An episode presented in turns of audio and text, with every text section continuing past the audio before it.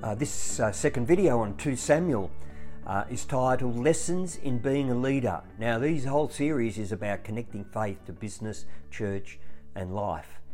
And to grow, we need to have pruning. For a tree or bush to grow, it has pruning at the right time of the year. And some uh, plants, compared to others, need severe pruning, almost to the ground, where others only need a light pruning.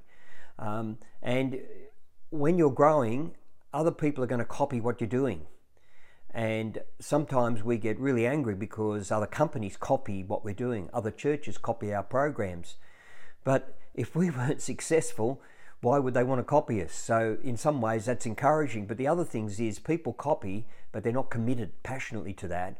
And they actually don't make it work the way that you could. And also, we learned in Gloria Jean's coffees, they copied the things that are wrong, didn't work, that we found out about, but they copy them because they think we did it, and uh, that will be successful to them. So leaders lead, but at the same time, they also build relationships. So a few lessons here. A leader leads, but also builds relationships. There's no use building a business if you're not building your relationships with each other, with those that you work with, your clients and suppliers um, and and volunteers in a church and a ministry.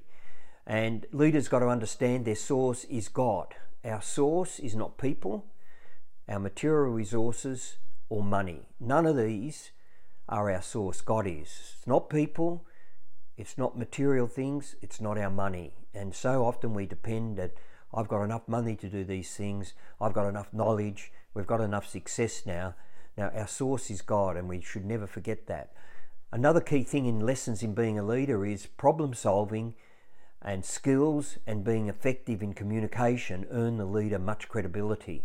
So if you can problem solve, people instantly get attracted to you.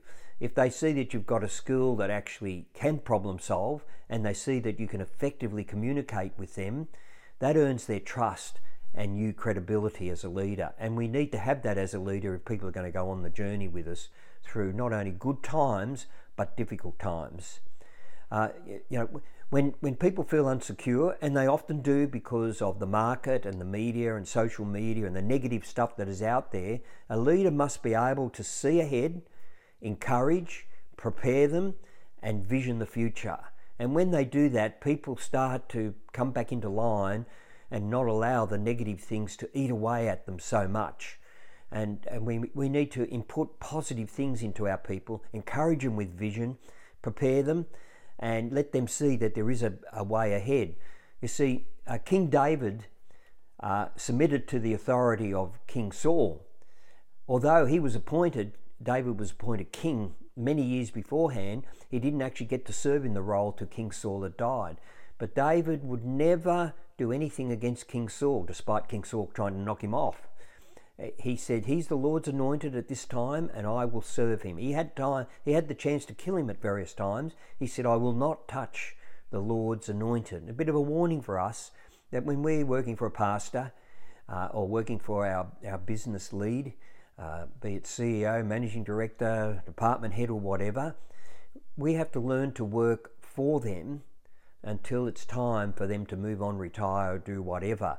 We shouldn't be undermining them, because that will undermine our future, it will undermine theirs, it will undermine the business or the church. And, you know, I, I had to learn this, um, that I, when I worked for someone above me, I was loyal and honest to them.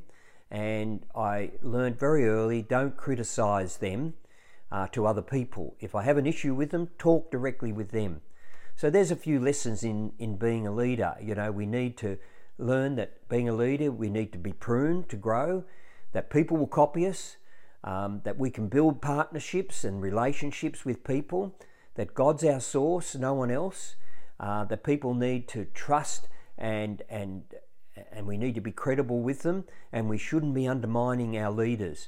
And we can take people forward if we show them the vision, we show them the way forward, and we encourage them to come with us.